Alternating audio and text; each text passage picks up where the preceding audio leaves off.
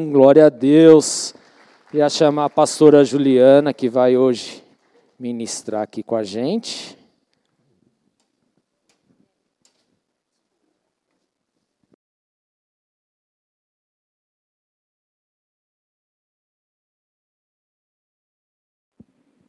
Som, som, som, som, som. Pode subir um pouquinho para mim. Som. Depois eu assisto o vídeo, eu estou gritando. Eu grito, mas eu estou gritando desnecessariamente. Ah, e aí, marido, vai rolar uma DR agora no altar. Então, acorda gritando, reclamando de, da minha voz. Boa noite, igreja. Nossa, tá ótimo, Ti. Eu quero que vocês abram aí a Bíblia em 1 Samuel 17, que é o texto que nós temos já caminhado aí há dois, e esse é o terceiro domingo. E o tema dessa noite é a pré-vitória de Davi. Então, se você não assistiu os cultos dos domingos anteriores, vai lá no YouTube depois, no Rubens Martim e pega lá a pregação, a, a derrota de Golias e o vale a transição para que você possa entender completamente essa palavra. E nós vamos dar continuidade. E Deus é, é aquele negócio, né? Quando. Só tira um pouquinho do agudo, Ti. Por favor. Quando Deus. Quando a palavra diz lá que Isaac foi cavar os poços, quando ele começou a cavar, veio um veio de água, né? É tipo um, um, fiozinho de água. Então é justamente isso que Deus faz conosco na palavra. Quando a gente começa a cavar, sai um pouquinho de água. E aí, se você vai cavando mais, vem, mais água, mais águas. E é isso que vai acontecer com essa palavra, né? A respeito de Davi, porque eu comecei a, a estudar de tarde. É, a preparar a palavra, Deus já tinha colocado algumas coisas durante a semana. E aí eu coloquei que o tema da palavra era a vitória, né, de Davi, porque foi a derrota de Golias, o vale e a vitória de Davi. E aí Deus falou assim: "Não, põe o povo para cavar. Não acabou agora, não acabou agora essa série. Então essa série, ela vai dar continuidade. Por quê? Porque hoje eu vou falar da pré-vitória de Davi, mas a partir dessa próxima quinta-feira, nós continuaremos a estudar sobre Davi e, serão apresentados sete características de Davi com visões completamente diferentes, porque virão pessoas de Deus diferentes aqui para ministrar para vocês. Amém, igreja? Então, se você estava no Monte de Golias, entendeu que lá não era o seu lugar, você passou pelo vale, entendeu que o vale não é para você morar, e você quer subir o monte de Davi, o monte dos israelitas, onde estão os israelitas, para conquistar, para vencer, para entender o coração do homem que era um menino. Ele começou, a gente vai entender agora um pouquinho sobre Davi, mas Davi era um menino na presença de Deus e ele foi forjado na presença de Deus. Então, se você ainda se acha um pouco infantil, imaturo na presença do Senhor, ele vai te ensinar nesse processo aí sete quintas-feiras. Olha, é quase um, um negócio, né? Tem campanha, né? Tem gente que gosta de campanha. Sete quintas-feiras de poder forte. Quinta-feira forte. Entendeu? Quinta-feira da vitória. Você põe o nome que você quiser aí, né? Então, nós estaremos aqui numa maratona de sete quintas-feiras. E eu já avisei que não vão ser quintas-feiras repetidas. Tipo, na quinta pregou sobre, sei lá, o gole... É, Davi que matou o leão. Na outra não vai ser a mesma coisa. É outra, outra, gente, outra pessoa cavando, é outra água minando, é outro veio. Então, queridos, se preparem para conhecer o caráter do menino que foi forjado em Deus. E Deus falou: Este é o homem segundo o meu coração. Então, se você precisa desse processo, dessa transformação, e buscar e cavar, Quinta-feira é o teu dia de busca. Amém? Vocês estão comigo? Tá tipo muito agudo, Ti. Não reclama, Tiago. Filho não reclama. Faz com a, é, como que eu falo com as crianças? Não, é, como eu falo para as crianças? Com alegria, é, com alegria, Tiago. O Tiago, ele nem disfarçou. Eu falei a ele. Ele acha que eu não ia ver ele atrás do monitor. Filho, filho.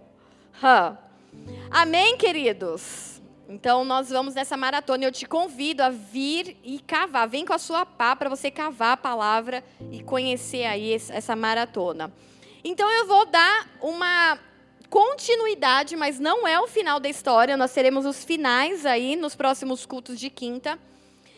E eu quero ler com vocês do versículo 12 até o versículo 23 de 1 Samuel 17.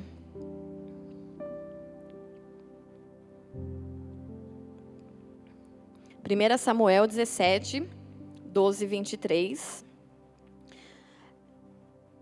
Vamos lá. Davi era filho de um efrateu de Belém de Judá, chamado Jessé. Esse tinha oito, oito filhos e já era idoso na época de Saul. Os três filhos mais velhos de Jessé tinham ido para a guerra com Saul. Eliabe, o mais velho, Abinadab, o segundo, e Samá, o terceiro. Davi era o caçula. Os três mais velhos seguiram Saul, mas Davi ia ao acampamento de Saul e voltava para apacentar as ovelhas de seu pai em Belém. Durante 40 dias, os, o filisteu aproximava-se de manhã e de tarde e tomava posição. Nessa ocasião, Jessé disse ao seu filho Davi: Pegue uma roupa de grãos tostados e dez pães e leve-o rapidamente para seus irmãos no acampamento. Leve também esses dez queijos ao comandante da unidade deles. Vejam Veja como estão seus irmãos e traga-me alguma garantia de que estão bem. Eles estão com Saul e com todos os homens de Israel no vale de Elá, lutando contra os filisteus. O pai achava que estava rolando a guerra, mas estava aquela situação de Golias aguardando um guerreiro se manifestar do povo de Israel.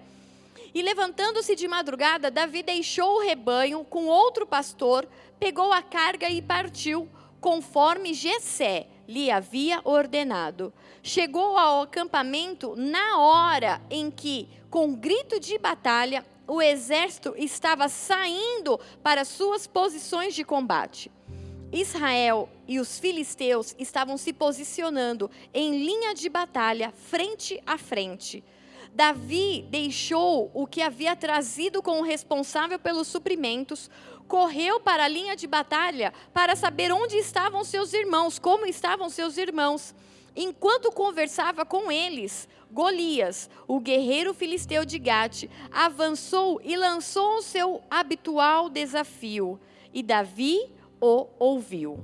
Feche os seus olhos por um momento. Espírito Santo de Deus, nós nos colocamos na tua presença tanto nós que nos reunimos aqui na sua casa presencialmente, quanto aqueles que estão reunidos em suas casas, Senhor, através do YouTube. Nós te pedimos, Espírito Santo de Deus, nos dá entendimento nesse, nessa continuidade da palavra.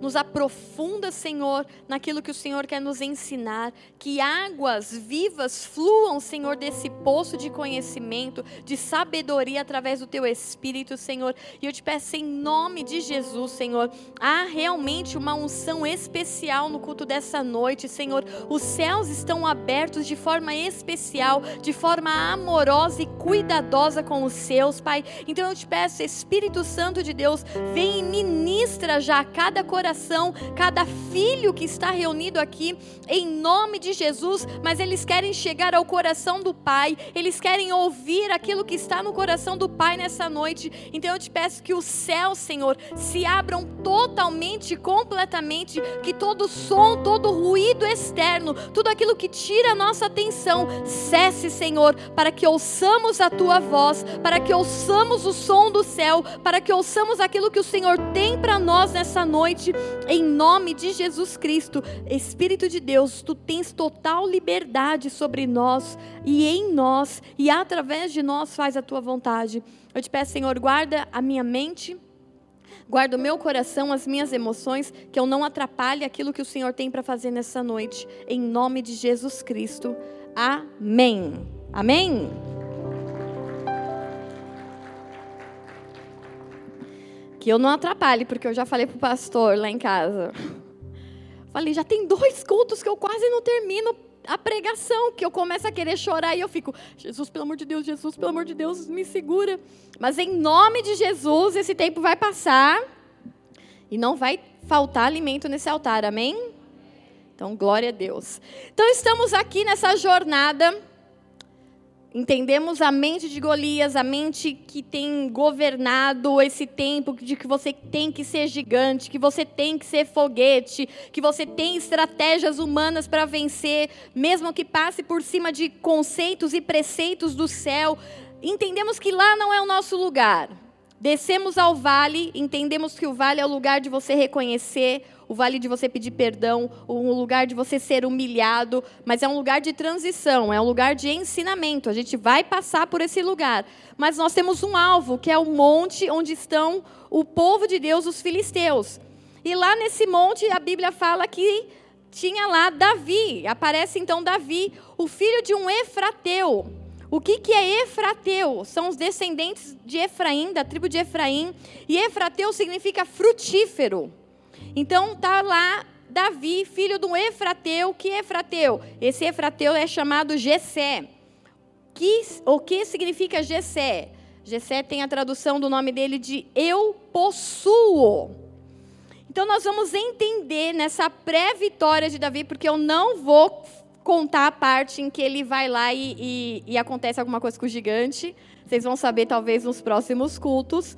Mas ele tem uma pré-vitória, porque no, no, culto que, eu, é, que o Espírito ministrou sobre Golias, nós entendemos que Golias, antes de ir para a guerra, ele havia sido derrotado. Por quê? Porque a soberba, ela procede à queda. Ele achou que sozinho ele venceria e resolveria a situação. Então, antes de ir para a guerra, ele já tinha caído. Ele já havia recebido uma derrota espiritual. Já Davi, ele tem uma pré-vitória. Por quê? Porque antes de ir para lá, o Senhor já sela ele com a vitória e nós vamos entender isso um pouco nessa noite. Então no texto diz lá, nessa ocasião, Gesé, vai lá no texto, eu não, eu não vou falar, eu vou ler o texto e vocês põem o versículo aí. Nessa ocasião, Gesé disse ao seu filho Davi, e tradução de Davi é o amado.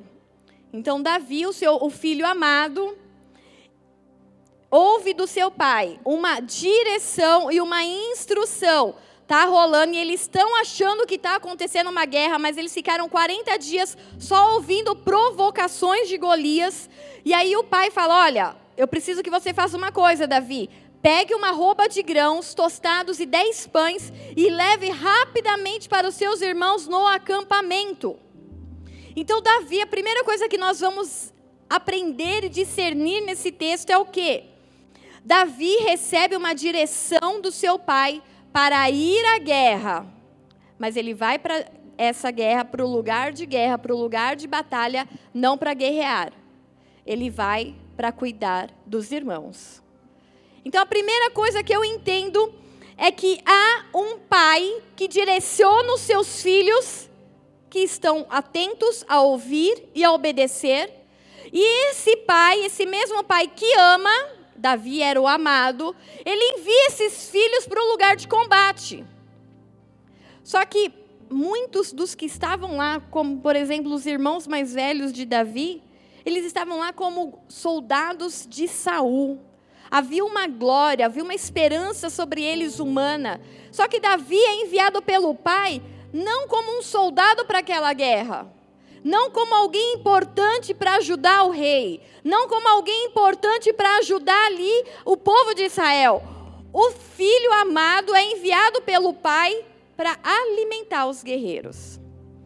Um papel um pouco pequeno, talvez, para quem quer ou tem ainda a mentalidade de Golias: não, eu tenho que ser grande, eu tenho que ter propósitos grandes, eu tenho que ter um, um, um chamado grande.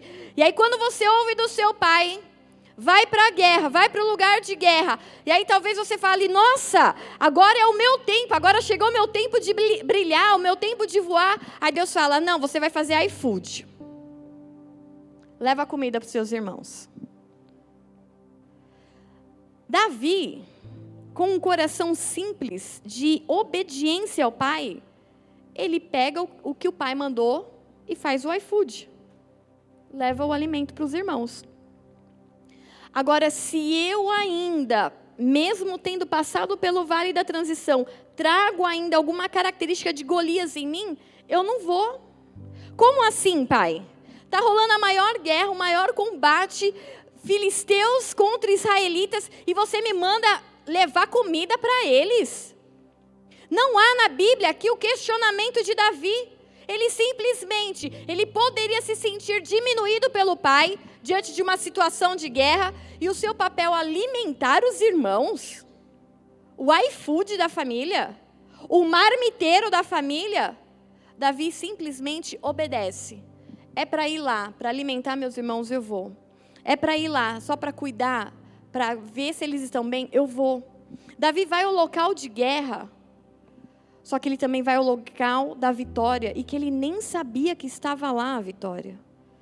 Por quê? Porque ele primeiro obedece, ele recebe um envio de Jessé. Vai, e ele foi sem discutir. E o pai, nós vamos aprender e entender nessa noite que o pai, ele vai te direcionar ele vai te indicar lugares que podem parecer lugares medíocres, podem parecer lugares pequenos, podem parecer lugar que não vai ter glória, mas se você ouvir do pai e você obedecer ao pai, vai para aquele lugar, mesmo que seja um, com um papel insignificante para a sociedade, vai para aquele lugar, porque naquele lugar vai acontecer algo extraordinário com você e você não tem ideia. Você não, Davi não tinha ideia daquilo que iria acontecer, do tamanho da sua fama por conta dos acontecimentos daquele lugar, sendo um marmiteiro da família. Ele não questionou, ele não pôs em xeque, ele não pôs Deus contra o, o, o mundo, contra Deus, com perguntas. Ele não chegou em Jessé, ô oh, Jessé, o que, que você está achando? Eu sou seu filho amado, como que você me manda para mandar comida? Ele simplesmente obedeceu. É para ir aonde, pai? Eu vou. É para levar o que? Eu levo. É para carregar o que? Eu carrego. Davi vai ao local da vitória. E nesse local havia uma unção sobre aquele monte do poder e do mover do poder de Deus. Ele não tinha ideia do que estava para acontecer, mas Deus o envia através do seu pai natural para o lugar de vitória, o lugar do sobrenatural, mesmo que ele não tenha ideia do que estava para acontecer. Houve aqui um envio paterno. Vocês estão comigo? Houve aqui uma direção paterna. Parecia pequeno, era um lugar certo para a liberação do poder de Deus sobre Davi o que eu preciso entender nessa noite? Esteja no lugar onde o Pai te enviou. Ah, mas é um lugar pequeno, é uma empresa pequena, é uma empresa que não paga quase nada, não, tem perspectiva. Se o Pai te enviou para lá, vai para lá, porque lá é o lugar que você vai ver o poder de Deus se manifestando. Onde Deus te enviou, este é o lugar que você precisa estar porque é o poderio, foi essa a palavra que o Espírito Santo colocou. Não é um mover do poder de Deus, é o poderio de Deus. Quando há uma guerra, eles falam qual é o poderio bélico daquele país. O quanto tem de poder em armas, o quanto eles têm de poder de influência. Havia um mover, um poderio de Deus sobre aquele monte. E Davi, Davi precisava estar naquele monte na hora certa, no momento certo. E qual foi o momento? O momento que houve o envio do Pai. Mas esse envio ele veio mascarado como algo pequeno, como algo simples, como algo humilde. Leva comida para os seus irmãos. Esteja em aliança com a sua paternidade esteja em aliança, sim, com o seu pai espiritual e com o seu pai natural, se você ainda o tem. Ouça aquilo que a paternidade diz para você ir, ou que ela te alerta: toma cuidado, não ande por esses caminhos. Por quê? Porque aquele que ouve a voz do Pai vai estar no lugar certo, na hora certa e no tempo exato do poderio de Deus. Nós precisamos dar valor a isso, ao lugar da aliança e a da lealdade que Davi tinha com Jessé. Não importava, ele poderia, Davi poderia simplesmente carregar os animais com todos os alimentos que o pai mandou, mandar alguém no lugar dele e fala: Olha, meu pai mandou entregar para os meus irmãos, põe lá e leva e fala que eu mandei entregar. Talvez Jessé nem saberia, nem ia ter noção de que Davi não tinha ido, se ele colocasse outro para ir no seu lugar. Ele não fez maracutaias, ele não fez esquema, ele não manipulou para sair de um lugar de desconforto ou de um lugar pequeno. Não, ele simplesmente foi leal ao pai. Onde você quer que eu esteja, ali eu estarei. E é esse lugar que deu o pai natural enviou, que o pai sobrenatural liberou o poder. Olha que coisa incrível. João 20, 21 também diz isso. Novamente Jesus disse: Paz seja com vocês. Assim como o Pai me enviou, eu os envio. Há poder de Deus no envio. E Jesus está falando assim: olha, eu fui enviado pelo Pai. E do mesmo jeito que eu fui enviado, e Jesus foi enviado sendo Deus, para ser enviado e viver no meio de homens como homem. Jesus lá na sua, no seu poder, no seu trono de glória, ele simplesmente poderia falar assim para Deus: "Mas Deus, eu também sou Deus e sou o seu filho amado. Como que você me dá um envio para ir no meio da humanidade e ela tão pecaminosa e ela tão podre?" para ser o iFood do céu, para lhe levar alimento, porque eu sou o pão vivo que desceu do céu, então eu vou me entregar como alimento para eles. Mas Deus, Jesus não questiona Deus. O Pai enviou, Deus deu a ordem, Jesus veio e acabou. E Jesus ainda fala: do mesmo jeito que o Pai me enviou, eu vou enviar a vós. Eu vou enviar vocês. E foi isso que Jesus falou. Então, ande como Jesus andou, debaixo de envio, debaixo de palavra paterna, debaixo de cuidado e de amor de Pai.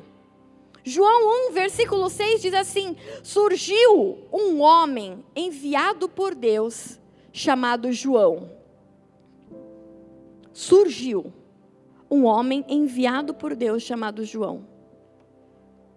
Surgiu, de repente surgiu, brotou um homem enviado. Deus enviou uma pessoa e esse, essa pessoa se chamava João Batista. Querido, que surjam homens e mulheres enviados por Deus em todas as esferas da sociedade.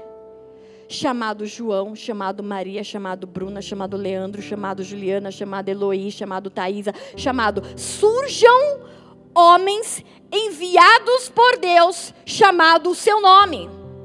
Por quê? Porque eles vieram, mas eles vieram debaixo de um envio de Deus. Não brotaram do nada, igual erva daninha. Não, eles têm um propósito, eles têm um envio e eles andam de acordo com esse envio. Deus direcionou, o Pai direcionou, vai e faça.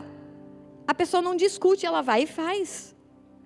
Não argumenta, não pesa, não pondera, não contabiliza. Ai, mas vai dar trabalho, ai, vai custar aí. Não, Deus enviou que surjam homens e mulheres na nossa sociedade, na nossa geração, que sejam enviados por Deus. E se Deus está te enviando, se Deus está te dando direção, querido, a sociedade, o lugar que você habita, a família em que você veio, ela guarda de você a manifestação de Deus. Ela guarda que você seja aquele que vai cumprir na hora certa aquilo que Deus enviou para você fazer. Quando você for enviado por Deus para alimentar alguém, alimente. Lucas 22, versículo 7 ao 9 diz assim: Finalmente chegou o dia dos pães sem fermento, no qual devia ser sacrificado o cordeiro pascal. Jesus enviou Pedro e João dizendo: Vá preparar a refeição da Páscoa. Onde quer que a preparemos? perguntaram ele. Jesus já deu uma direção: vai preparar o alimento vai preparar a mesa, vai preparar o lugar de comunhão, vai preparar o lugar em que a gente precisa alimentar pessoas. Esteja preparado para alimentar pessoas. Esteja preparado para orar por pessoas. Esteja preparado com uma palavra de ânimo, com uma palavra de conforto, com uma palavra de exortação, com uma palavra de edificação. Mas esteja preparado por quê? Porque Jesus enviou a Pedro e ele envia cada um de nós como igreja hoje. Vão preparar a refeição da Páscoa. Vão preparar uma mesa, vão preparar uma refeição para aqueles que estão precisando nesse tempo vão alimentar aqueles que estão famintos de perdão, que estão famintos de amor, que estão famintos de referência de honestidade, que estão famintos de outros tipos de referência, paternidade, que estão famintos de solidariedade. De um abraço sem ganhar nada em troca. Essa geração está faminta e há aqueles que foram enviados por Deus. Precisam surgir em todas as áreas, em todas as empresas. Mateus 15, 32 diz: Jesus chamou os seus discípulos e disse: Eu tenho compaixão dessa multidão. Já faz três dias que eles estão comigo e nada têm para comer. Não quero mandá-los embora com fome, porque podem desfalecer no caminho. Jesus tem olhado a multidão e falou assim: esse povo está com fome. A gente não pode despedir as pessoas e, e, e depois de moveres, depois de abraços, e deixá-las irem embora sem alimentar essas pessoas. Aí no versículo 37 diz: Todos comeram até se fartar, e ajuntaram sete cestos cheios de pedaços que sobraram. E os que comeram foram quatro mil homens, sem contar mulheres e crianças. E havendo despedido a multidão, Jesus entrou no barco e foi para a região de Magadã havia uma fome e havia um povo que foi enviado para alimentar e suprir essa fome. E essa fome não era uma fome comum, não era, era uma fome natural. Mais de 4 mil homens, sem contar mulheres e crianças. Uma fome que precisa ser suprida. E ela só foi suprida porque houve o envio de Deus, de Jesus. Deus envia Jesus Cristo e Jesus vem e começa a ensinar os discípulos: olha, nós precisamos alimentar e matar a fome do povo, fome natural e fome espiritual. A igreja precisa entender esse chamado e esse papel de suprir a fome natural e a fome espiritual. Então, quando você recebe um chamado, uma convocação, traga um quilo de alimento traga um bombril, traga um, uma caixa de leite. E você não ouve, ou você ouve, mas não obedece. Você não anda de acordo com o envio de Deus, conforme o chamado de Deus. Você não está indo para o lugar que Deus quer mover o poderio dele sobre a tua vida. São nos detalhes que nós nos perdemos e nos deixamos voltar para o vale ou talvez subir no monte de Golias de novo há um chamamento, há um requisito, há uma voz dos pobres que clamam. E cadê a igreja para suprir a sua fome natural? Porque a espiritual tem sido suprida toda quinta, todo, toda célula de quarta, todo domingo, todo sábado durante as atividades da assistência, mas nós também temos necessidade que não adianta falar para uma criança: "Ai, Jesus te ama", e essa criança ir embora e chegar em casa ela não ter comida.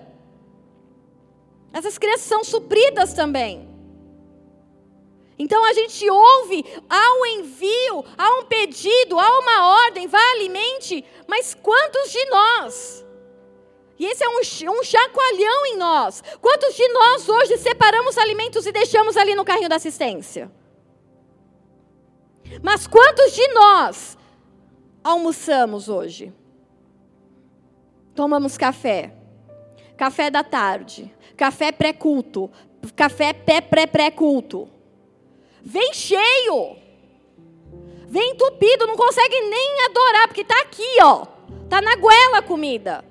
Mas não se preocupou em ouvir o pedido e envio. Traga um quilo de alimento. Caramba, pastor, às vezes eu esqueço. Então anota, põe uma notificação no celular, um despertador, põe uma agenda todo domingo, despertar. Agora, 5 horas da tarde, pegar um quilo de alimento. Por quê? Porque há um envio da igreja para cuidar também e alimentar também a fome natural. Essa é nossa responsabilidade. Faz parte do nosso chamado, faz parte do nosso propósito. Davi foi enviado para alimentar os irmãos, vocês estão bem? A palavra continua falando lá em 1 Samuel 17. Leve também esses 10 quilos, esses 10 queijos ao comandante da unidade deles. Veja como estão os seus irmãos e traga alguma garantia de que eles estão bem. O pai tem enviado filhos para cuidar de outros filhos. E se você não obedece o envio, se você não obedecer o envio, você não estará no lugar do envio e nem no lugar do poderio de Deus. Há um chamado, há um envio, há uma voz que tem clamado. Faz, entrega, ajude. Mas muitos querem viver a vitória sobrenatural de Davi, mas com uma mentalidade e armadura de Golias ainda. Não nos cabe mais. Então é filho cuidando de outro filho e sem reclamar, sem discutir. É o que tem para fazer, é o que vamos fazer. É para carregar queijo, é para carregar pão, é para carregar farinha, é o que nós vamos fazer. Então nós precisamos estar disponíveis para alimentar e ajudar e cuidar de outros filhos. Lucas 9, versículo 1 e 2 diz: Reunindo os discípulos, Jesus deu-lhes poder e autoridade para expulsar todos os demônios e curar doença, e os enviou a pregar o reino de Deus e a curar os enfermos. Há um envio de Jesus Cristo. Há uma palavra de envio. Não é para nós nos reunirmos como um clube fechado, como um clube de amigos, que nos reunimos. Ah, é muito bom nos reunirmos, é muito bom, é maravilhoso estarmos juntos, mas é para irmos Jesus os enviou para expulsar demônios, para curar doenças, para pregar o reino de Deus e para curar os enfermos. Então nós precisamos entender, Deus ele está nos dando oportunidades de sermos enviados, de sermos a resposta para esse tempo, de sermos a resposta para essa geração. Ai, pastor, eu não consigo ir no hospital. Eu, eu tenho uma dificuldade, eu tenho um medo, eu tenho não sei o quê. Então, ora na sua casa, mas não deixa a oportunidade passar. Dai, como é o nome do seu pai? José Reis. Você tem medo de hospital? Você não se sente pronto para orar por alguém no hospital? Ora pelo pai da Dai que está no hospital. Há um envio de Deus para curar enfermos. Esse envio está sobre você, então faz. José Reis. Começa a apresentar o seu José Reis, o pai da Daiane, que está no hospital com problema no coração, está com Covid, está com um monte de complicação, quer fugir do hospital, não quer receber tratamento. Senhor, segura esse velho lá no hospital, cura ele, manifesta o teu amor sobre ele em nome, começa a manifestar nas coisas pequenas. Vai chegar uma hora que aí você vai falar assim: eu vou começar a passar na frente dos hospitais, porque eu tenho um envio de Jesus para curar enfermos. E aí você começa a passar na frente do hospital e você, Senhor, envia os teus anjos, que haja uma, uma unção de cura, que haja uma manifestação de poder, todo espírito de morte que tem cercado e andado nos hospitais seja repreendido no nome de Jesus. E aí, de repente, você está exercendo o envio que Jesus já te deu. Mas não é, não tem destaque, não tem. Ninguém vai ver, não, ninguém vai ver, ninguém vai te chamar de apóstolo dos hospitais, não, ninguém vai saber mas você está cumprindo o ID de Deus. Você está cumprindo o envio de Deus de forma secreta, de forma discreta e de forma pequena, assim como Davi viveu. Só que vivendo esse chamado e esse envio pequeno e de forma discreta, ele estava no lugar certo, na hora certa, para o poderio de Deus. E talvez você fazendo isso é, é justamente o que você precisa para que os céus se abram e se manifestem o poder de Deus sobre você. Filipenses 2, versículo 4 diz: cuide, cada um cuide, não somente dos seus interesses, mas também dos interesses dos outros. Você tem um lugar para ir, você tem um alvo para conquistar, você tem uma meta para bater, tem. Isso, vai, é, isso é está é, embutido no seu chamado individual. Mas aqui em Filipenses ele está falando, não cuida só disso. Cuida também do teu irmão. Traz ele junto com você. Ensina, traz perto, abraça, põe na mesa, demonstra que você está gastando tempo com ele, tempo de qualidade. Começa a dar valor, a ajustar aquilo que é prioridade. Ah, eu ia no shopping. Deixa de ir no shopping para ir tomar um café com alguém que está precisando. Cuida de alguém. Ah, mas é que eu preciso muito comprar alguma coisa na loja tal. Então leva alguém e compra para ele. Começa a manifestar o reino, começa a manifestar o envio de Jesus Cristo. Não é só para você, não é só para sua casa.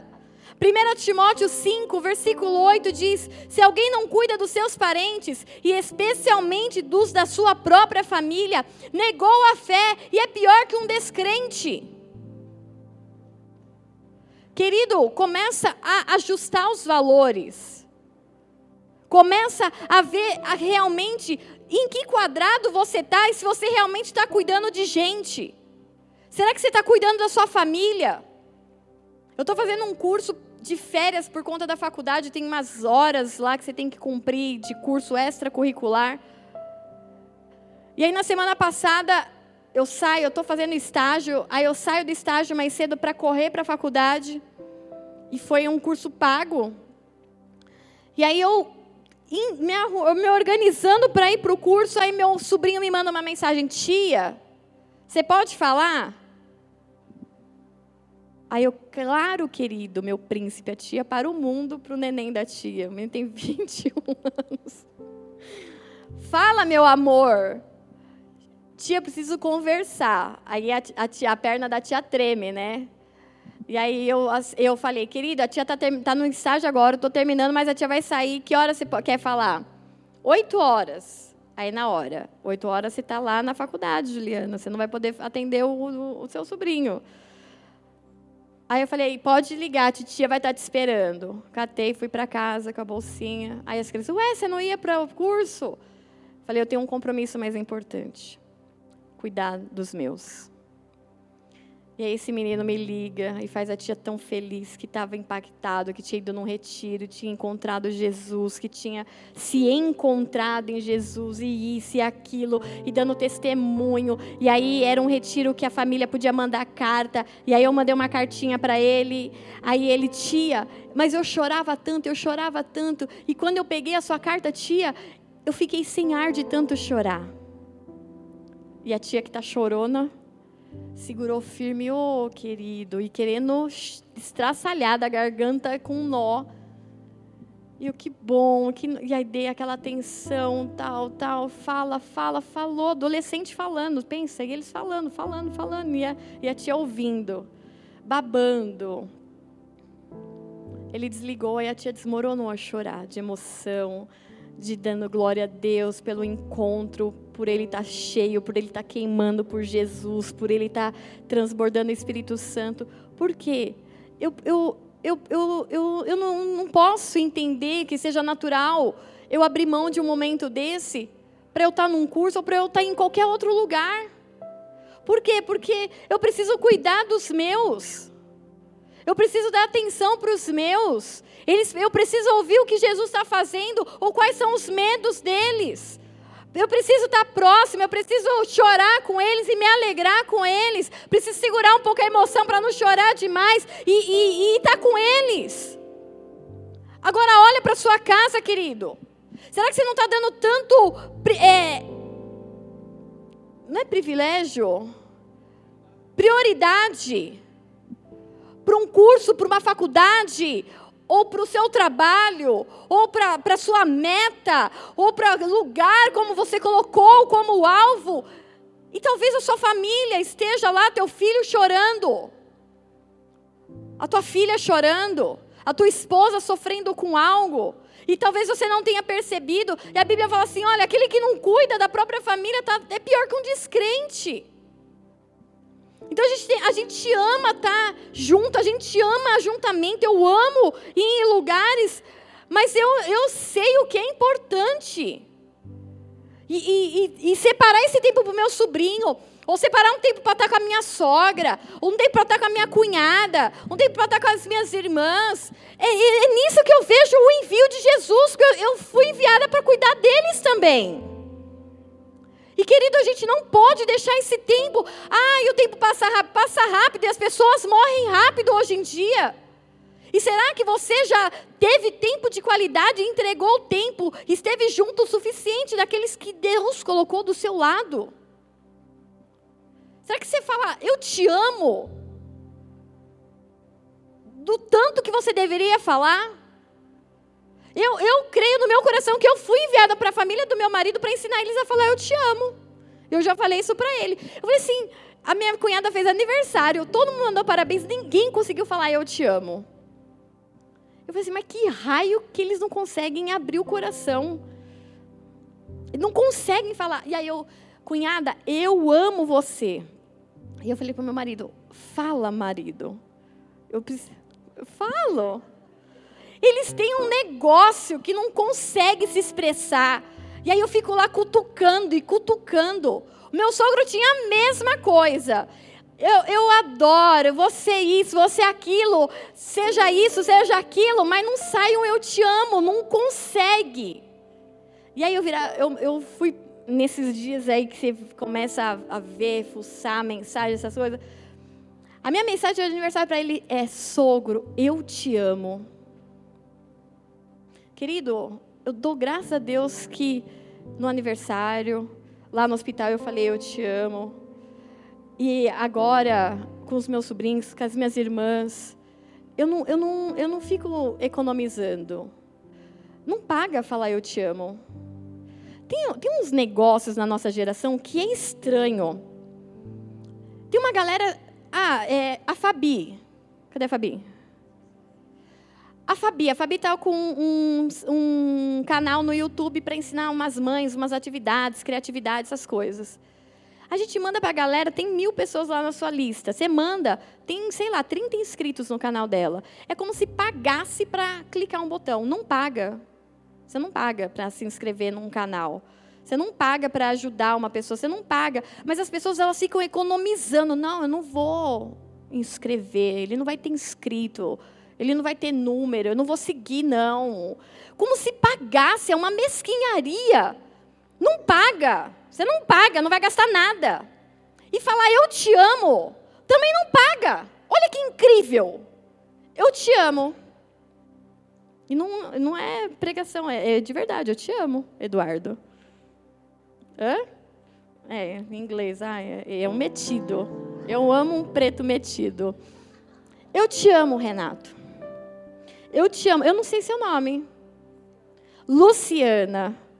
Eu te amo, Leandro. Eu amo o teu coração. Eu amo a tua simplicidade. Eu amo a tua entrega. Eu amo a tua vida. Eu te amo. Eu amo a Maitê. Nem sei a cara dela ainda. Uma camelinha. Para de economizar, eu te amo. Você não sabe quantos dias Deus vai te dar na terra ainda. Para de economizar, eu te amo para os seus filhos. Você não sabe quanto tempo eles vão estar com você ainda. Para de economizar. Cuidado com a sua família. Ai, não, eu não vou gastar aqui porque, ai, lá na frente.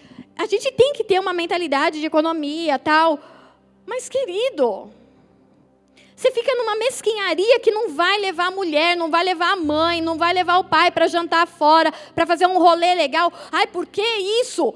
Mas você gasta com outras bobagens, e aí você não cuidou da sua família. Você não honrou aquele que Deus colocou perto de você. Ah, porque tem o dinheiro que tem que guardar, que tem que não sei o quê, que não sei o quê. E aí, ó, você bate as botas, aí nós gasta tudo depois.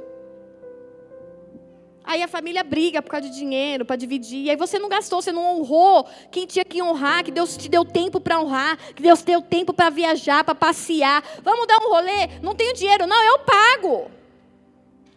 Começa a pagar para sua família para eles estarem junto com você. Ai, mas aí vão ficar acomodados. Deixa! O coração deles Deus vai tratar, Deus vai tirar lá do monte do, do Golias, vai passar pelo vale e vai te pôr junto com você. Mas se você tem, dá! Para de economizar tempo, para de economizar dinheiro, para de economizar coisa com quem Deus te deu, que eles são preciosos. O seu dinheiro uma hora não vai valer nada, mas eles são preciosos. A palavra está falando aqui, olha, para de olhar e não cuidar daqueles que eu coloquei em volta da sua mesa. Especialmente os da própria família. Eu incluo aqui família natural. Eu incluo aqui a família da sua célula. O líder se mata lá, faz uma programação para reunir a família da célula. E aí você, ah, não, 80 reais um negócio até parece, 80 reais eu vou, não, não, não, não. 80 reais você perde na rua, fio. Vai, enfia o dinheiro no bolso, na hora que você vai tirar o cartão, o dinheiro perde lá, você nem viu.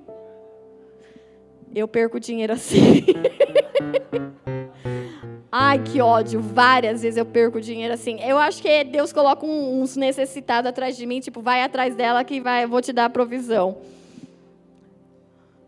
Hã? É. Eu perco o dinheiro, ele fica bravo comigo. Para. O líder da sua célula, o pai da sua célula, está tentando juntar. Ajuda ele a juntar os irmãos e a cuidar dos irmãos ao líder do ministério. Ai, cada um faz uma coisa, cada um tem um horário. Poxa, ele marcou uma data. Ajuda o pai a juntar os filhos, a cuidar dos filhos. Para de dificultar, para de ser o chato que vê problema em tudo. Ai, não, vamos reunir, vamos para a praia. Ah, não, vai chover. Ah, então vamos para Campos do Jordão. Ah, não, vai não sei o quê. Ai, vamos. Ah, não, tem pedágio. Tudo bota defeito porque é um miserável. Larga desse espírito de miserável. Querido, custa trazer perto? Custa. Mas a vida dessa pessoa custou o sangue de Jesus Cristo. Um cara que era Deus, que se fez homem, veio para a terra debaixo de um envio de Deus, para que nos ensinar a um cuidar do outro. E aí você recebe o envio, vai e cuida da sua família, vai e cuida dos seus, cuida da sua igreja. E aí você faz o quê? Ah, não, é muito caro, não vou guardar meu dinheiro, que não, você é um miserável. Você é um miserável. Por quê? Porque custou o sangue de Jesus, o Deus poderoso, para que houvesse unidade, para que houvesse amor, para que houvesse entrega. E aí você fica aí na mesquinharia porque te custa. Custa, custa. O texto, 1 Samuel, levantando-se de madrugada, Davi ouviu uma direção do pai, Davi, ele vai lá e faz. Levantando-se de madrugada, Davi deixou o rebanho com outro pastor. Ponto de alguma coisa aqui de observação. Davi recebe uma direção do pai: vai lá para a guerra, alimenta os seus irmãos e vê se eles estão bem, cuida deles e traz notícia para mim. Davi faz, carrega lá o, tudo que o pai mandou carregar. Ele acorda de madrugada, só que ele já tinha uma tarefa anterior. Davi cuidava das ovelhas e do rebanho do pai. Então ele poderia ter pensado assim: o pai me mandou ir lá para a guerra para cuidar dos meus irmãos. Quem vai cuidar das ovelhas? Ele que se vire, ele que arranja alguém, sei lá o que, que vai acontecer com as ovelhas. Eu estou indo porque ele me mandou. Então, ema, ema, ema, cada um com seus problemas. Ovelhas que se virem, ou meu pai que arranje um servo para cuidar das ovelhas. Não, Davi ele nos ensina um princípio, e esse é um princípio para a igreja de Jesus Cristo. Davi deixou o rebanho com outro pastor. Ele não larga a célula, ele não larga ministério, ele não larga o chamado. E tipo assim, ah, estou indo viver o que Deus me mandou. Eu estou debaixo do envio de Deus e agora, ó, que se lasque aí, sei lá quem que vai resolver, não. Ele põe alguém para cuidar, ele tem uma missão e ele não abandona a missão, ele não abre mão da missão, ele cuida, ele tem responsabilidade. Até que tenha alguém que possa cuidar das minhas ovelhas, eu não posso ir para outra missão. Agora, quantas vezes a gente larga as coisas? Ah, não, porque Deus me mandou. Aí vai, muda de ministério. Aí deixa o projeto, as planilhas, tudo do outro ministério, tudo lá, e, e a pessoa que se lasca que chegou depois. Não faça isso, querido. Deus te deu uma direção. Ah, mas você já está fazendo algo, você já tem um trabalho, você já está com a mão na obra. Conclua. Forme um sucessor. Deixe alguém cuidando. Não abandone as coisas de qualquer jeito. Não faça isso, aquilo que Deus, por quê? Porque tanto o envio de Jessé, quanto para ir para a guerra, quanto o envio para cuidar do rebanho, era um envio paternal. Era um envio do pai. Ambos eram ordens do pai. Só que nenhuma delas pode ser entregue e concluída de qualquer maneira. Então, se Deus te deu um chamado, Deus te deu uma nova missão, Deus te deu novos sonhos, glória a Deus, vá debaixo desse envio. Só que antes conclua aquilo que você deixou para trás. Ah, eu quero trocar de faculdade, eu quero fazer uma nova carreira. Ok, conclua aquilo que você já começou. Conclua aquilo que está nas tuas mãos para fazer. Não deixe para trás pendências. Amém? Davi não deixou suas tarefas e responsabilidades sem conclusão, sem cuidado ou sem supervisão. Quantas pessoas aí estão largando as coisas que Deus deu para ela por novos projetos, mas não transferem a responsabilidade, o cuidado e a supervisão para alguém? acabam trocando, abandonando, deixam de lado. Ah, é um projeto de Deus, foi Deus que me mandou. Deus te mandou ir para um lugar novo, mas Deus te deu o anterior. Então, seja leal a todos os projetos que estão na sua mão. O texto ainda continua falando: pegou a carga. Cadê? Não, aqui ainda. Pegou a carga e partiu, conforme Gessé lhe havia ordenado. Davi obedeceu. Chegou ao acampamento na hora em que, com grito de batalha, o exército estava saindo para sua saindo para suas posições de combate. Então Davi ele chega na hora. Tem muita gente em lugar errado, tem gente indo para lugar errado que o pai não mandou ir. Tem gente indo para a direção completamente oposta da direção que Deus mandou ir. Afinal, Jessé mandou Davi ir para um lugar e era um lugar sem destaque. Era um lugar que ele ia ser o entregador, o iFood. Mas ele foi, ele obedeceu. E por ele obedecer, alimentar os irmãos, saber como os irmãos estavam, levar depois notícias para o pai, que era obediência, Davi estava no lugar na hora certa. A obediência te põe no lugar na hora certa. E é no lugar em que os outros são alvo. Davi é enviado, não é enviado para ele ser alguma coisa na guerra. Davi é enviado para cuidar de outras pessoas. O alvo não era Davi. O alvo de estar naquele lugar de direção do pai não era Davi, eram os irmãos. Era um cuidado com os irmãos. Então, que a paternidade natural e a paternidade espiritual se alinhem sobre os obedientes. Quando o pai mandar, quando um líder mandar, quando um pastor der uma direção, quando Deus usar alguém para te dar uma direção e essa direção for uma direção paterna essa direção paterna, ela se alinha com a direção espiritual e ali há um mover sobrenatural de Deus para vencer batalhas. Davi chegou na hora. Salmo 9, 9 diz assim: O Senhor é refúgio para os oprimidos, uma torre segura na hora da adversidade. Na hora difícil, o Senhor tem lugar de refúgio para os oprimidos. João 12, 23 diz assim: Jesus respondeu: Chegou a hora de ser glorificado o Filho do Homem. Tudo está no relógio de Deus. Você precisa só estar debaixo de obediência para estar nesse lugar certo e na hora certa. Mateus 24, 36 diz assim: Quanto ao dia e a hora, ninguém sabe, nem os anjos dos céus, nem o filho, senão somente o Pai.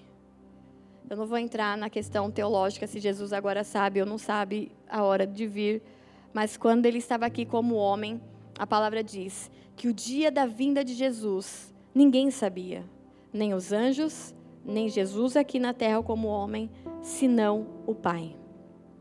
Querido, o Pai sabe a hora certa para você o Pai sabe porque Ele continua sendo poderoso e soberano. O Pai continua governando sobre os céus e a terra, então Ele sabe a hora certa e o lugar certo que você tem que estar. Muitas vezes nós recebemos direções do Pai para irmos, para fazermos e não fazemos. e deixamos de viver milagres, deixamos de viver experiências, deixamos de viver momentos, por quê? Porque o mover aconteceu lá e lá você não estava. Porque por algum momento você achou que não era o momento certo, mesmo tendo recebido a direção de Deus de ir. Você pode questionar os céus por não ter tido um pai, por não ter tido alguém que te deu direções, por não ter tido de verdade um pai natural um pai frutífero como era Jessé, mas ele te supre com outros pais, com outras mães, com outros irmãos e com outras irmãs. Eu não tive alguém para ensinar, procure alguém que te ensine e que ande com você.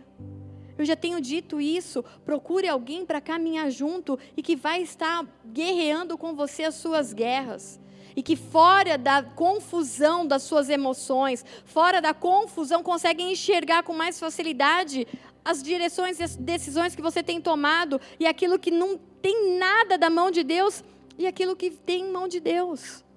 Então procure, não, o fato de, ah, eu não tive um pai que me ensinou, isso não é justificativa para ficar sem uma aliança de paternidade aqui e agora. Por quê? Porque há homens e mulheres de Deus que podem te suprir nisso, e Deus ele é bom nesse quesito. A palavra diz aqui, ó, Marcos 3, 33 até o 35, Jesus falando: Quem é minha mãe? Quem são os meus irmãos? perguntou ele. Então olhou para os que estavam assentados ao seu redor e disse: Aqui estão, estão minha mãe e meus irmãos. Quem faz a vontade de Deus, este é meu irmão, minha irmã e minha mãe.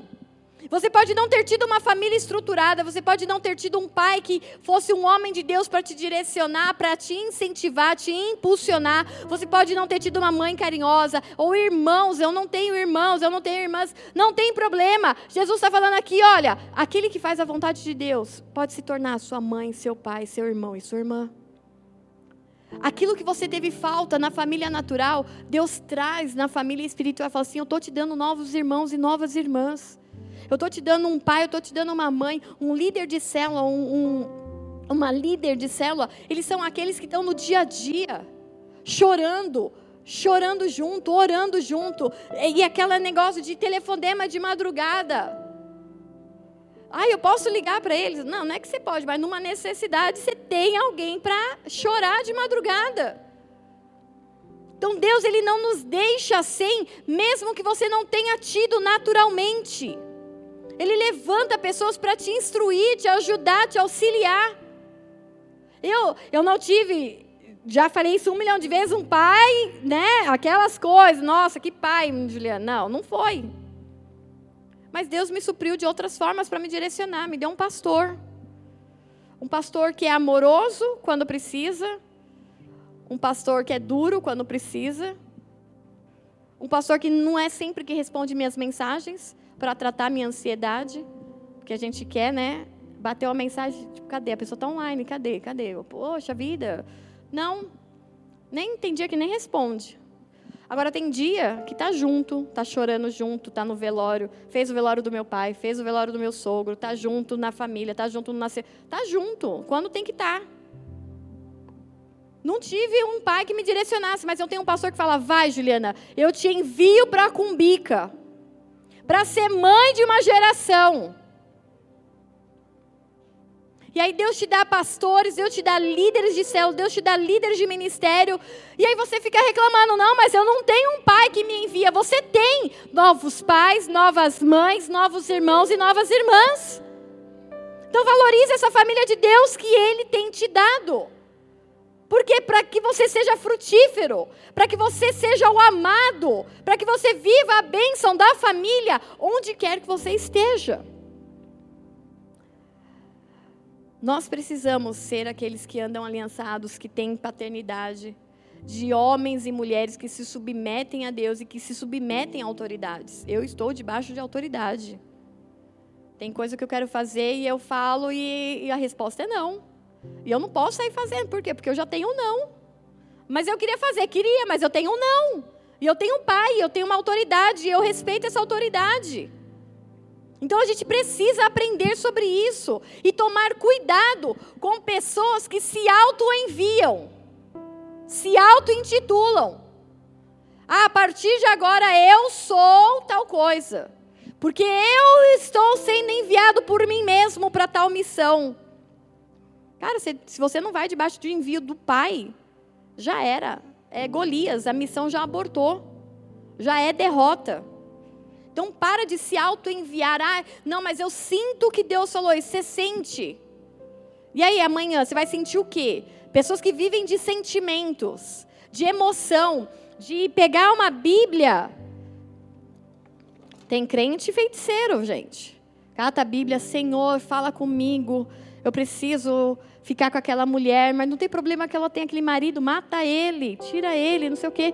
Vamos ver na Bíblia o que Deus diz. Aí você pega lá um versículo, matarás a todos. Tá vendo? Deus vai matar. Bibliomancia. Não usa a palavra da verdade para a verdade. Pessoas que se autodirecionam, toma cuidado. Pessoas que não andam em aliança, foge deles. Por quê? Porque eles vão estar sempre no lugar errado, na hora errada e ainda vão atrapalhar a sua hora, vão atrapalhar o seu caminho. O texto continua dizendo: Davi deixou o que havia trazido como responsável pelos suprimentos correu para a linha de batalha para saber como estavam seus irmãos. Enquanto conversava com eles, Golias, o guerreiro filisteu de Gate, avançou e lançou o seu desafio habitual, e Davi o ouviu. O texto me diz aqui que Davi cumpre a ordem e o envio do pai. Ele entrega os suprimentos e para quem tinha que entregar, por cumprir o envio do pai, ele chega no momento certo de ouvir o desafio de Golias ele está no momento certo, no lugar certo e ouvindo as coisas certas. Davi está no lugar de obediência, mesmo que isso não trouxesse de início a ele alguma glória, mas trouxe vitória antes da batalha, porque ele obedeceu. Ele obedeceu, uma, cumpriu uma missão simples, mas essa missão simples o colocou no centro da vontade de Deus. Romanos 8, versículo 36 a 39. Diz assim: como está escrito, por amor de ti enfrentamos, to, enfrentamos a morte todos os dias. Somos considerados como ovelhas destinadas ao matadouro. Mas em todas estas coisas somos mais que vencedores por meio daquele que nos amou. Pois estou convencido de que nem a morte, nem a vida, nem os anjos, nem demônios, nem o presente e nem o futuro, nem quaisquer poderes, nem altura, nem profundidade, nem qualquer outra coisa na criação será capaz de nos separar do amor de Deus que está em Cristo Jesus, o nosso Senhor.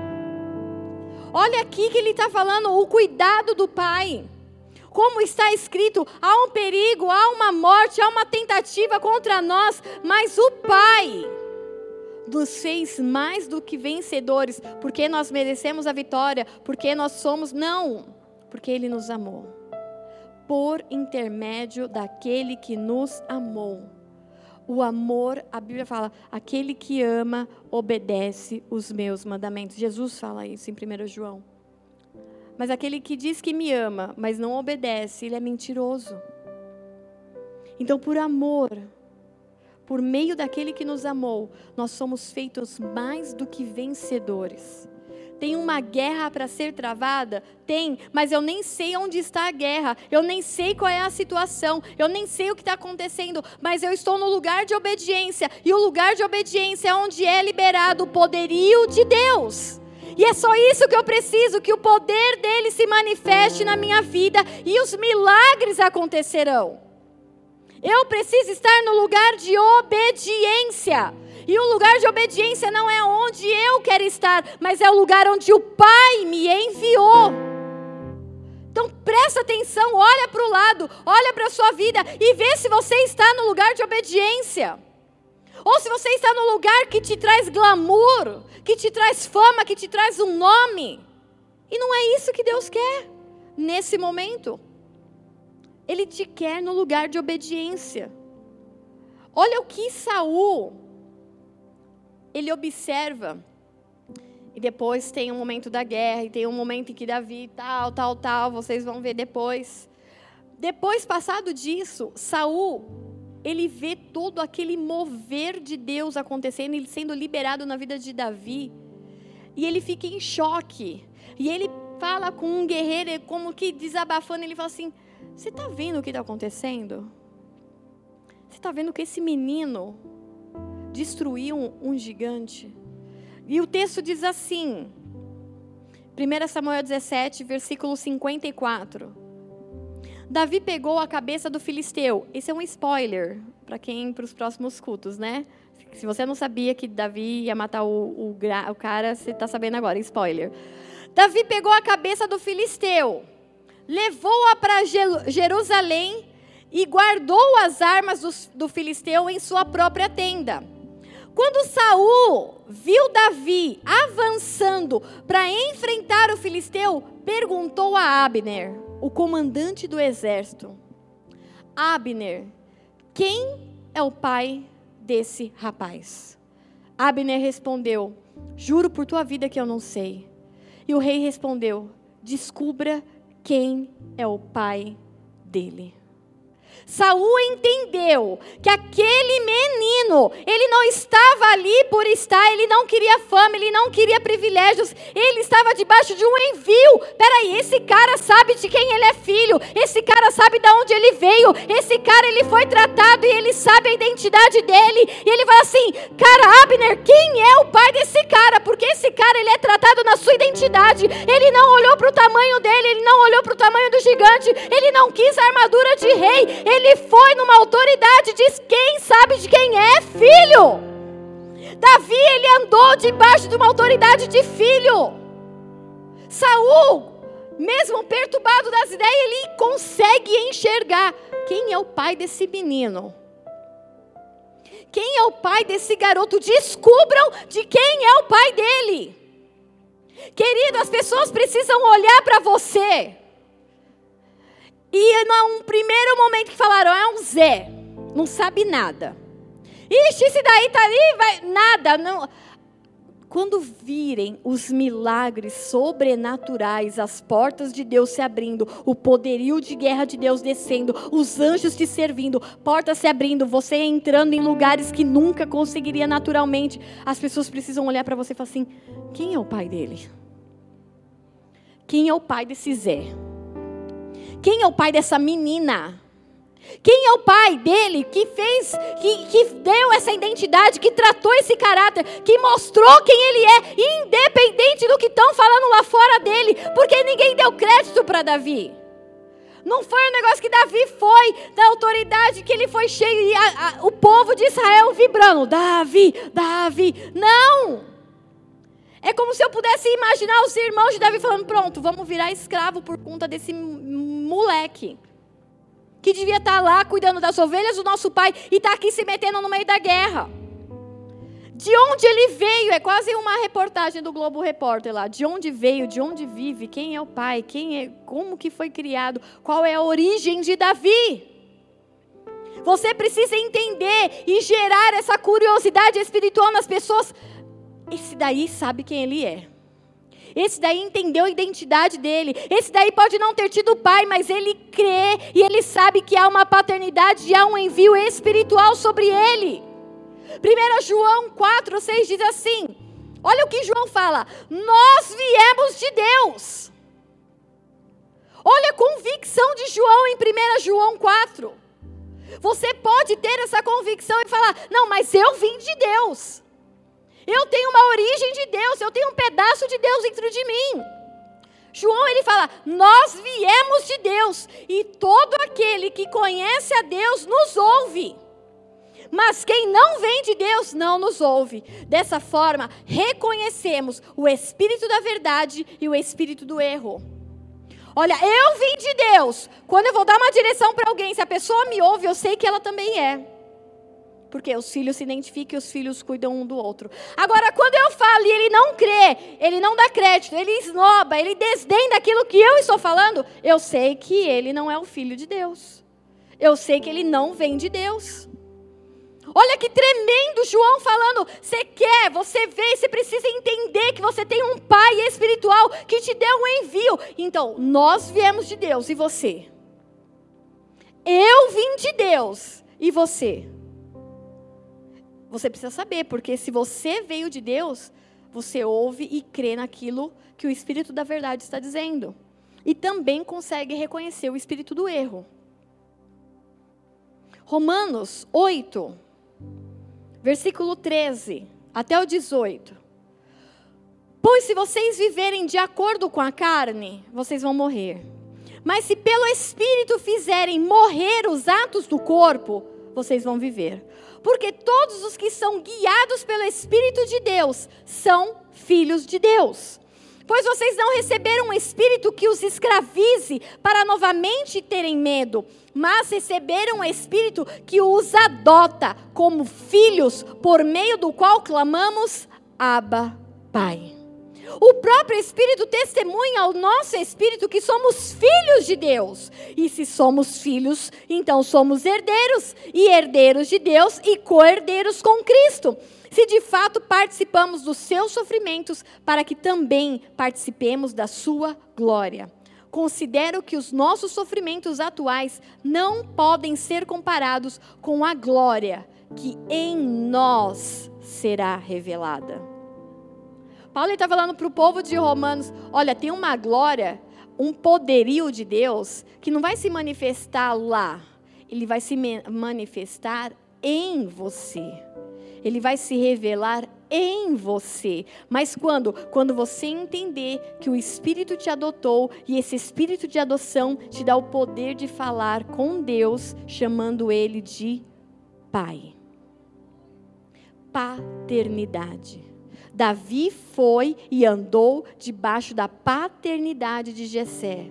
A igreja de Jesus Cristo hoje anda debaixo da paternidade do Abba Pai, Paizinho. Se você crê nisso, se você tem esse espírito da adoção, se o espírito de Deus está se movendo dentro de você, considero que nesse momento, tudo o que temos vivido de sofrimento, os sofrimentos atuais, não podem ser comparados com a glória que em nós será revelada.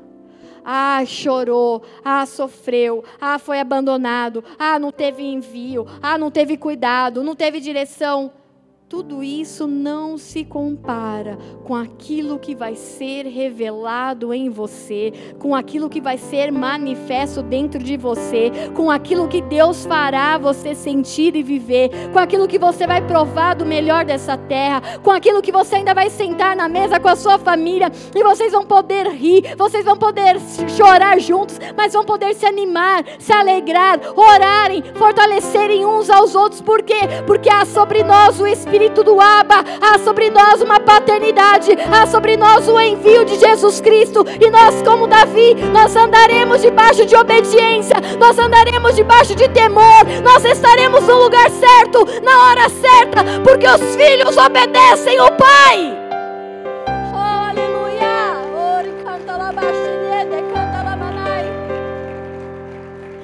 Você não foi feito, o sangue de Jesus não foi derramado naquela cruz para que você fosse bastardo. O que é o bastardo? É o filho fora da aliança. O bastardo não é corrigido. O bastardo não tem parte da herança. O bastardo não senta à mesa. Mas Jesus morreu e derramou o seu sangue e o seu espírito que os adota como filho nos permite chamar Deus Pai de Paizinho. É este lugar na mesa, é este lugar na família que Deus quer te colocar. Não se preocupa em buscar lugar de destaque, porque essa é a mentalidade de Golias. Faz como Davi, o meu chamado é pequeno. Glória a Deus, eu vou fazer o meu melhor sendo pequeno. O meu chamado é, é entregar comida. O meu chamado é atender os pobres. O meu chamado é cuidar das crianças. O meu chamado é cuidar de mulheres. Ai, glória a Deus, porque eu vou fazer o meu melhor na hora certa, no lugar certo. Eu vou estar onde o meu Pai me enviou. O espírito de grandeza tem que estar no outro monte não nos, no monte dos israelitas. Nós já passamos pelo vale, a gente já foi humilhado, a gente já chorou, a gente já pediu perdão para Deus. Agora é tempo de subir um monte.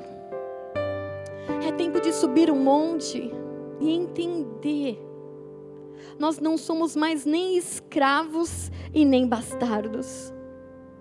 O escravo não tem direito a nada. Ah, mas o filho. O filho tem direito ao nome, a um sobrenome, à herança, à família, ao amor, aos projetos, aos planos do futuro. Filho tem direitos, bastardos não.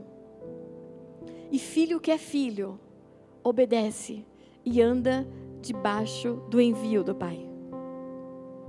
Então, nessa noite, se como Davi, você tem entendido que Deus tem um envio, uma direção para te dar, é o teu coração aberto falando: Deus, eu vou. Mesmo sem glória, mesmo ganhando menos, mesmo, mesmo tendo menos prestígio. Não, eu não vou contabilizar, eu não vou olhar, eu só vou para o lugar de obediência. Só vai para o lugar de obediência, não fica, não cai na armadilha de Satanás de fazer, de pôr na ponta se vai ganhar menos, se vai ganhar mais, se vai. Não, só vai, só vai. Só vai para o lugar de obediência. Só vai para o lugar que não importa, Deus, eu sei que nesse lugar um poder vai se manifestar e eu vou viver algo que eu nem imaginei, eu nem sonhei, eu nem estava preparado. E as pessoas vão olhar para mim e falar assim: caramba, quem é o pai dessa pessoa? Da onde veio? Como que carrega tanta autoridade? Como que carrega tanta unção? O último texto, Mateus 22, 32, diz assim: Eu sou o Deus de Abraão, o Deus de Isaac e o Deus de Jacó, ele não é Deus de mortos, mas Deus de vivos. Deus, ele foi pai para Abraão. Foi. Ele foi pai para Isaac. Foi. Ele foi pai para Jacó. Foi. Mas todos esses passaram. Todos esses morreram mas Deus continua sendo Deus hoje e Ele quer ser o Deus da Juliana, o pai da Juliana, o pai da Renata, o pai do Leca, o pai da Cris. Ele continua por quê? Porque Ele é Deus de vivos. Os mortos já passaram, eles não precisam de paternidade. Quem precisa de pai é o filho que está vivo hoje. Então, que em nome de Jesus Cristo, que os filhos entendam a sua importância e o seu valor, mas diante da obediência e do envio do Pai. Amém, queridos? Se coloque de pé.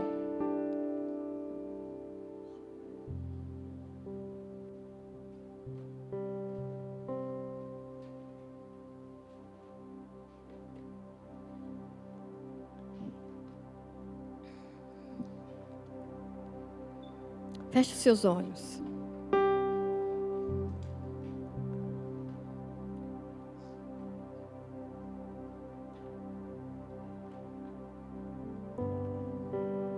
Pois vocês não receberam um espírito que os escravize para novamente terem medo, mas receberam o um espírito que os adota como filhos, por meio do qual clamamos: Abba, Pai.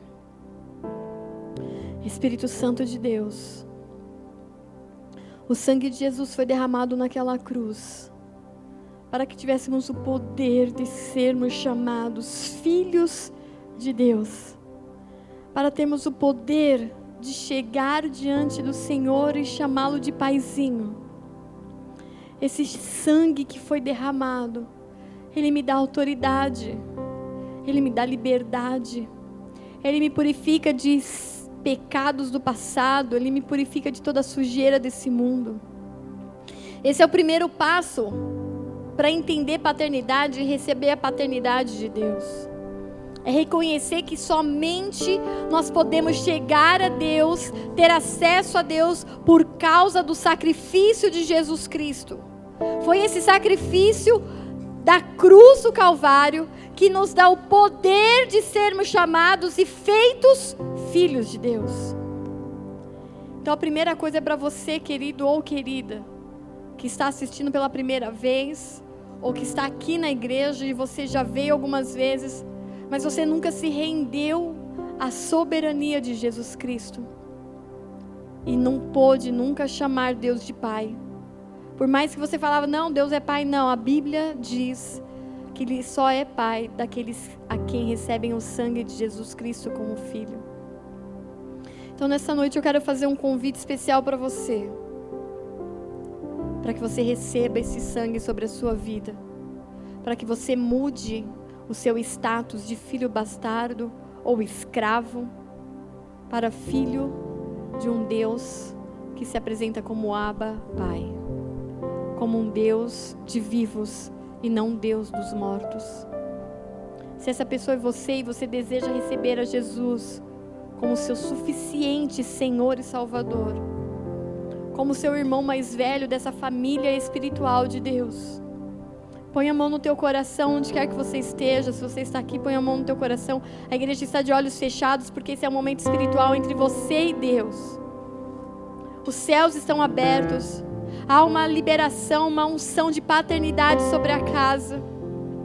E Ele quer te receber nessa noite, filho e filha porque você tem vivido de acordo com os seus planos, você tem andado de acordo com os seus planos, mas o Senhor te trouxe nessa noite para falar: filho e filha, você está na hora no lugar errado, esteve no lugar errado, você só andou em lugar errado, porque você não ouviu o meu envio, você não olhou e não observou o meu cuidado com a sua vida, mas esse tempo acabou. E Ele ajusta o teu tempo com o tempo dele, te trazendo para perto agora como filho mas ele não arrasta ninguém. O filho, ele se aproxima do pai. Então, se essa pessoa é você, nessa noite, põe a mão no seu coração e nós, repete essa oração comigo. Senhor Jesus. Senhor Nessa noite, nessa noite, eu me apresento, eu me apresento como um filho arrependido. Como um filho arrependido. Eu não quero mais andar. Eu não quero mais andar. Tomando decisões sozinho. Tomando decisões sozinho. Achando que eu posso resolver tudo. Achando que eu posso resolver tudo. Como uma mente de Golias. Como uma mente de Golias. Mas a partir dessa noite, mas a partir dessa noite, eu me rendo. Eu me rendo. A tua soberania. A tua soberania. Ao teu governo. Ao teu governo. Derrama o teu sangue. Derrama o teu sangue sobre a minha vida. Sobre a minha vida. Me limpa de todo pecado. Me limpa de todo pecado. E a partir de hoje. E a partir de hoje. Eu tenha. Eu tenha acesso a Deus. Acesso a Deus. E eu possa chamá-lo. Que eu possa chamá-lo de pai. De pai. Em nome de Jesus. Em nome de Jesus. Senhor, eu oro por essas pessoas. Eu te peço, escreve o nome de cada uma delas no livro da vida. Porque haverá o dia em que o Senhor virá e irá nos buscar. E o nome daqueles que estão escritos nesse livro, Senhor, subirão depois que os mortos ressuscitarem, e nós nos encontraremos nos céus juntamente com Jesus para governar e reinar sobre a terra.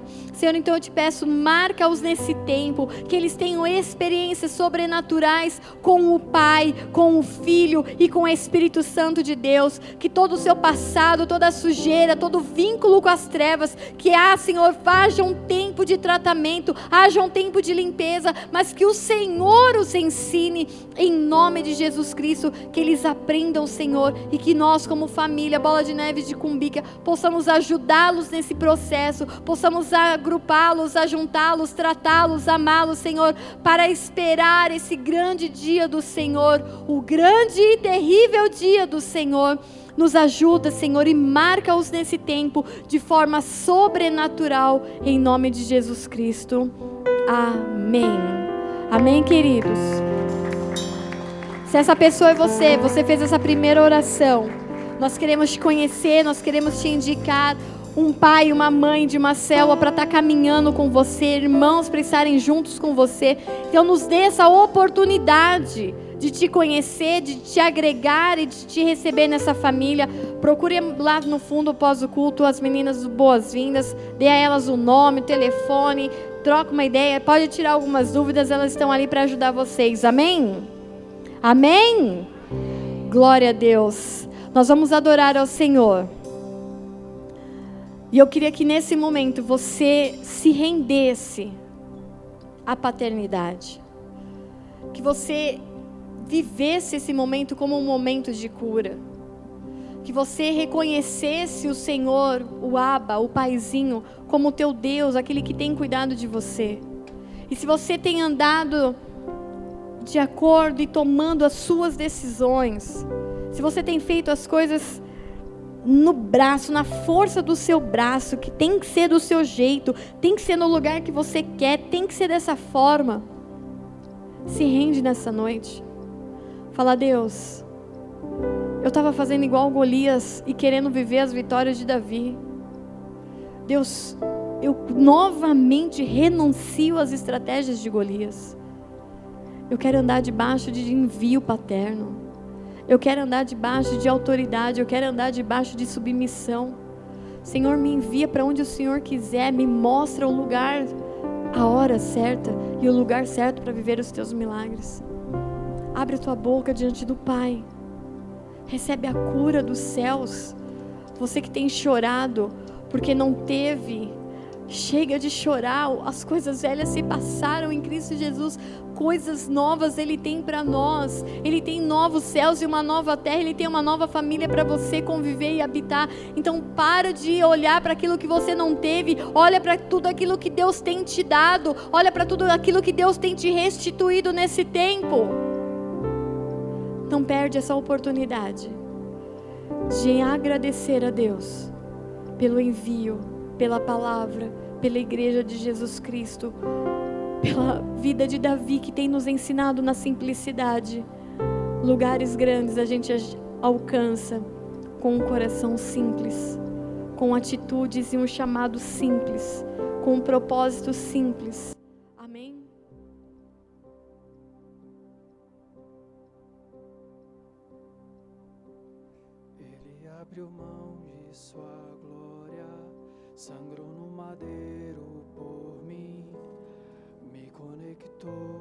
Salvou, curou.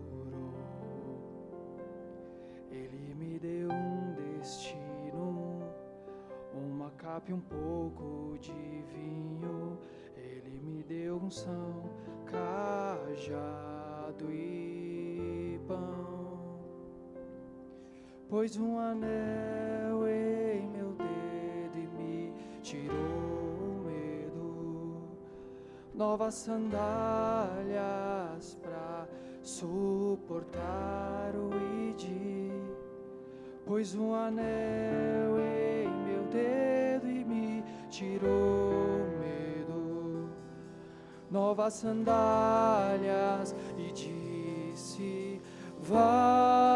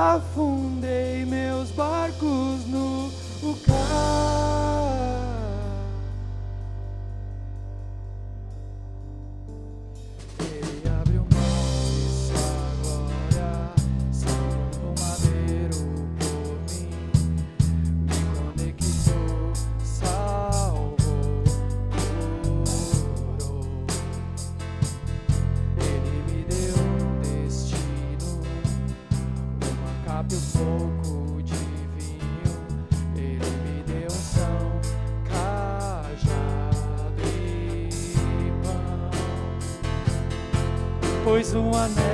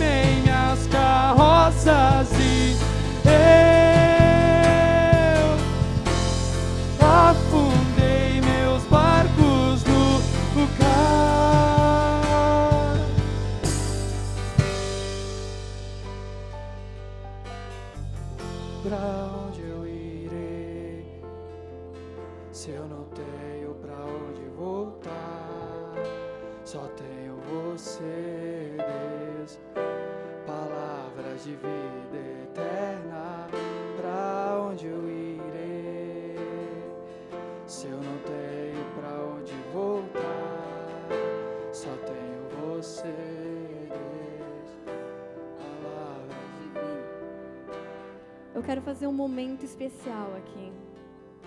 Eu queria chamar algumas pessoas para representar essa paternidade. E nós vamos, como pais, orar e enviar essa geração. Amém? Amém? Adilson, vem aqui com a Karine.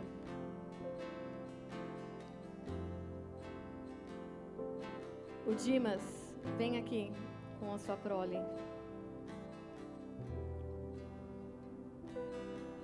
Quem aqui é pai e o filho está aqui? Levanta a mão. Vem aqui para frente. Oh, que alegria, hein, Eduardo? Pega seu filho. Quem é pai e o filho está aqui? Traz o filho aqui para frente. Vem, Brenda. Tava moscando aí, minha filha. Guedes, cadê os Guedes? Eu tô vendo a Clarinha ali. Corre, é rápido. O Rodrigo, a Heleninha tá aí? Tá lá embaixo.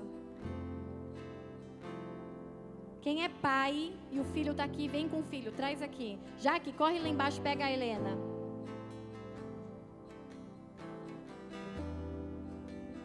Vai, ô Juninho, traz aqui a, a Luli. Pode vir, ué, tá aqui, fio. Não é um projeto, ela já existe. Tem pai aqui? Tá. E tem pai que tá aqui e não tá com filho? Vem aqui pra frente, vocês.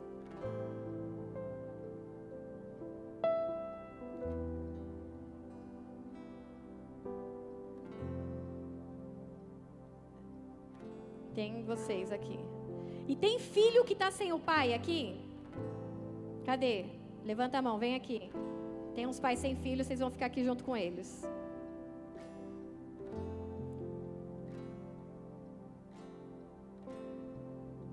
É profético, tá?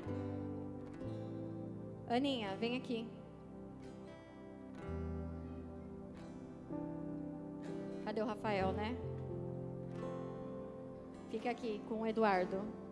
Pai adotivo, ele adota um, adota dois. Cadê o Paulinho? Vem aqui. Os adotados é tudo aqui com o Eduardo, ó. Adoção.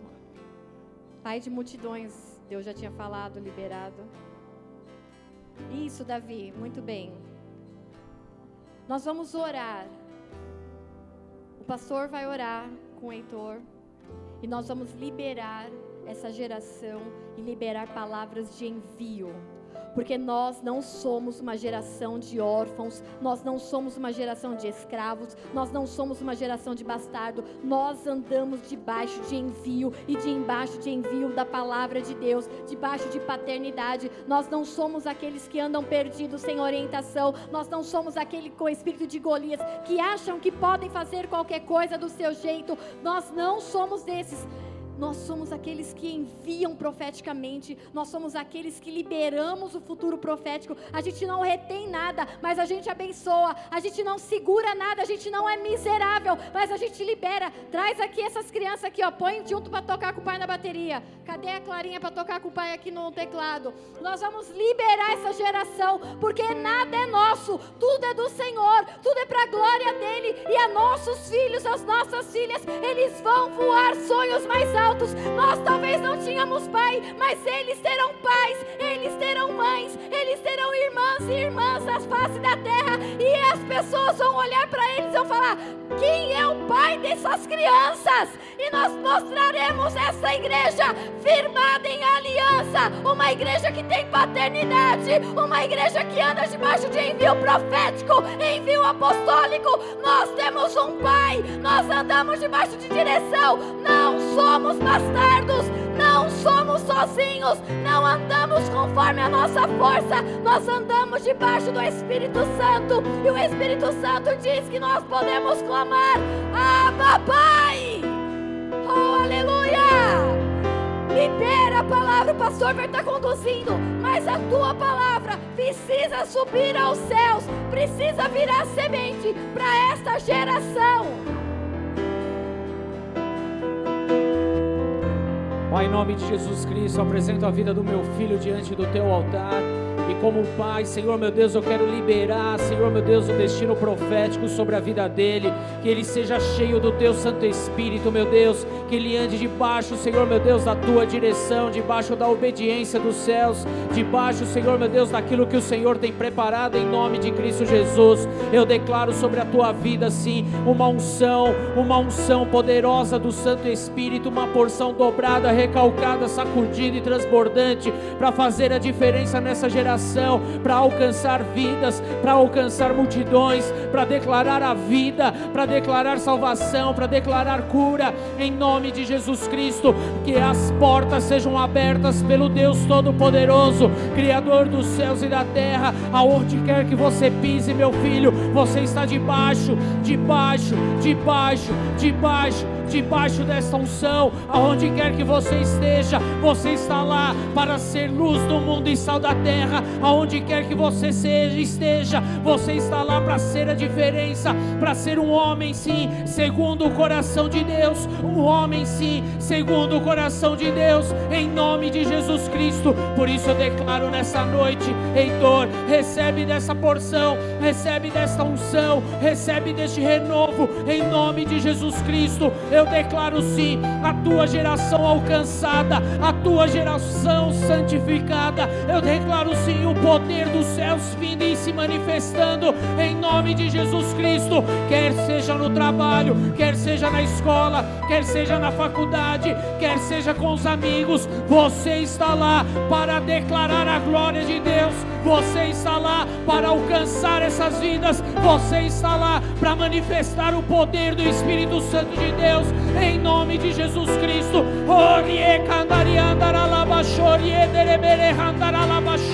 Recebe, recebe dessa unção, recebe desse poder, recebe dessa glória vinda dos céus agora.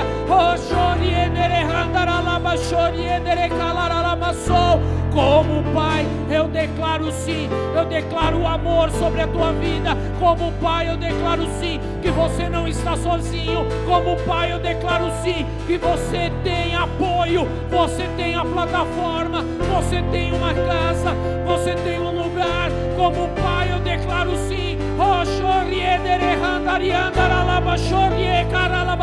Em nome de Jesus, seja cheio do Espírito Santo, seja batizado com fogo, seja batizado com o Espírito de Deus agora, em nome do Senhor Jesus Cristo. Chorie carararaba, chorie derebere cantari andari andaralabaso, orie cantari andari andaralabaso, orie cari andari Recebe, recebe desse poder, tenha experiências poderosas com o Rei dos Reis Senhor dos Senhores, você está debaixo deste vinho, você está debaixo dessa unção, você está debaixo deste poder, em nome do Senhor Jesus. Recebe, recebe da porção dos céus agora.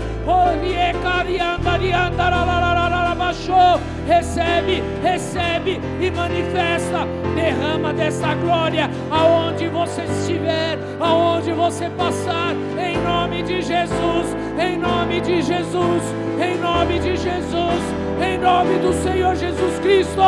Aleluia!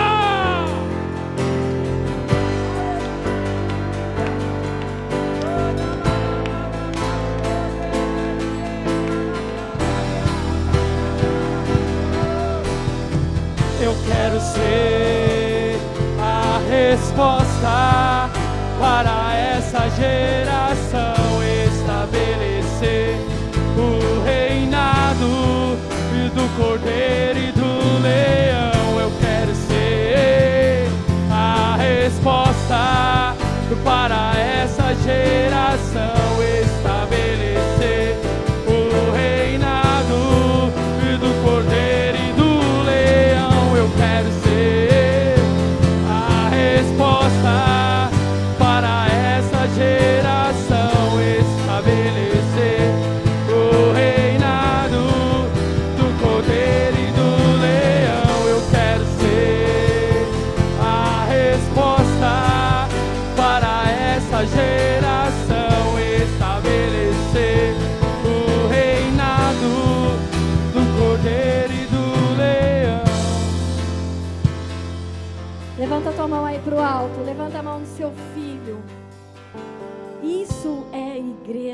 nós vivemos em família, amém? E se está faltando alguém, tudo bem. Se tem Deus está te suprindo com irmãos, irmãs e mães e pais aqui. Não olha para aquilo que foi te tirado ou que você não teve. Olha para aquilo que Deus está te dando para esse novo tempo. Amém? Oremos juntos o Pai Nosso. Pai Nosso que estás nos céus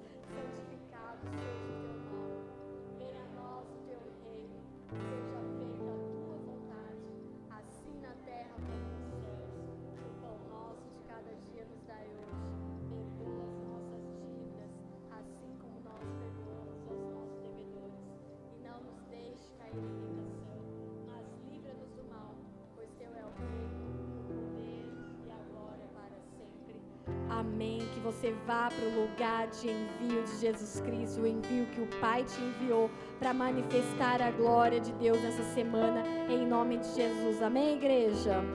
Nós nos vemos aqui na quinta-feira para a continuação dessa história de Davi. Amém?